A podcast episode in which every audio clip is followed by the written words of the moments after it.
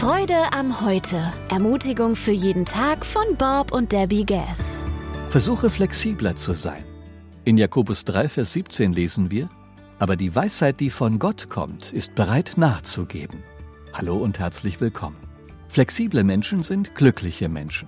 Sie erleben viel weniger Stress als die starren Typen, die immer darauf bestehen, dass Dinge auf eine bestimmte Art und Weise erledigt werden.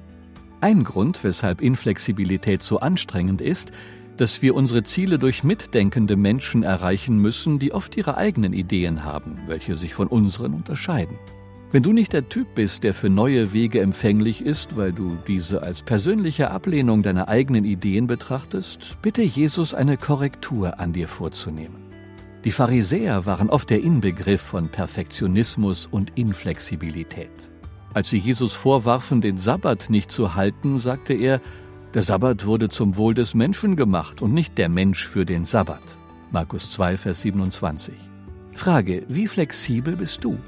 Bist du zu Hause so genau, dass deine Familie ständig nervös ist, einem deiner Ansprüche nicht gerecht zu werden? Müssen Handtücher immer auf die gleiche Art und Weise zusammengelegt werden? Wenn Pläne sich ändern, zieht es dir den Teppich unter den Füßen weg oder überlegst du, ob Gott vielleicht einen anderen Plan hat?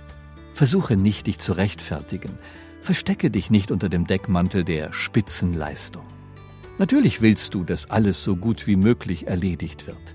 Erkenne jedoch, wo dein Verhalten an Inflexibilität und Perfektionismus grenzt. Es bringt allen nur Stress. Das Wort für heute, entspanne dich, werde biegsam. Versuche mal nachzugeben. Alles Gute und bis bald. Abonnieren Sie die kostenlose Freude am Heute Broschüre auf freudeamheute.com oder in der Freude am Heute App.